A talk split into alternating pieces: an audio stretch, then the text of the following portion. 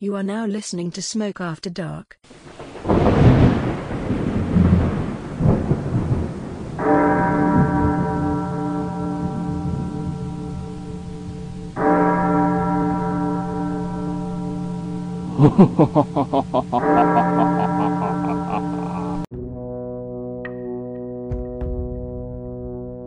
Our story begins between the city of Toluca, Mexico, and the town of Yitapan. Today, a highway stands where a once winding mountain road allowed passage between the towns. However, that passage was riddled with problems from the beginning. On one side of the narrow road were steep, vertical rocks that would surely kill anyone who landed on them. On the other side, an abyss, which at night was speculated by travelers as an opening to the wrath of hell. This road wasn't freshly paved, a bumpy ride for passengers. The trip was an overnight one. The driver would have to stay up into the wee hours of the morning without falling asleep to complete this journey.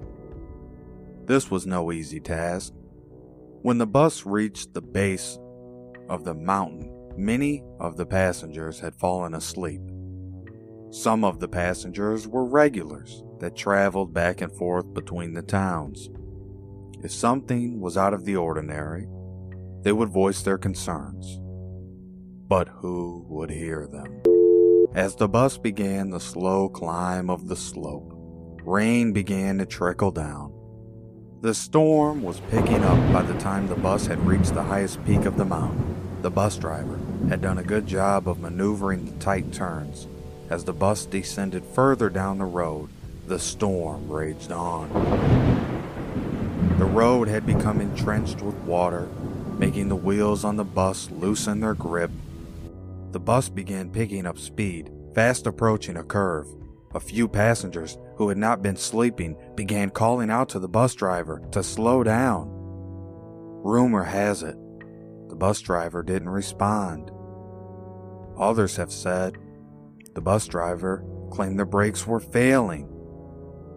Speculation has swirled that the bus driver was never there at all. Other rumors have been raised, but the most terrifying of all is the bus driver turned around to the passengers with a menacing look, glowing red eyes, and a grin. Then he said, This is your last stop, before plunging over the curve into the valley of sharp rocks below. Many of the passengers were pronounced dead by impact, while the others lay there dying and crying for help, their screams echoing through the valley. In a matter of moments, the bus was engulfed in flames and they were burned alive. When the bus didn't make it to the final destination, the police were called in to locate where the bus was.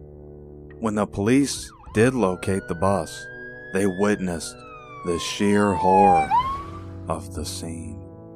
Dead bodies laid all around, some impaled, some charred from the burns, but no survivors remained among the gruesome scene. Or were there? To this day, sightings of the bus have been reported. Rumor has it if you are on that winding road between Toluca and Yetapan, Mexico at night, the bus will stop for you. If you have your hand out. When you approach the bus, the doors will open. Bus looks old, but in running order. Even if the bus appears full at first, there is always one open seat. If you dare sit on the bus, you will feel an emptiness in your stomach a cold chill up your spine.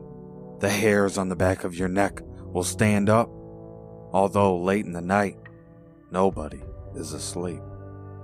Nobody speaks. The bus conductor will walk down the aisle, checking tickets. You have your money ready to pay. but you are ignored. You arrive in Toluca, safe and sound. The driver pulls into the bus terminal and politely asks you to get off now. You offer to pay because you are kind, but the driver says your money is no good here. Please get off, or you will never leave this bus. Those who follow instructions get off the bus, hear the doors close, and the bus engine roar as it leaves the terminal. However, those who disobey are paralyzed from sheer horror as they see the bus as a shell of its former self. Burned from the flames of the fiery crash, skeletons of the former passengers litter each seat peering at you from the windows. Rumor has it you will die in a few days in an accident. Your ghost will soon join the rest of those on the ghost bus for eternity. If you desire to travel and witness the ghost bus yourself, I caution you not to. However, if you do defy my warning, make sure you obey the instructions of the driver. Your soul depends on it. Today's story was inspired by Anomalien.com and their piece on the legend of Mexico's Ghost Bus. I will link that below. And also the legend of the multi universe.fandom.com, Ghost Bus under folklore, um, and I will link that below.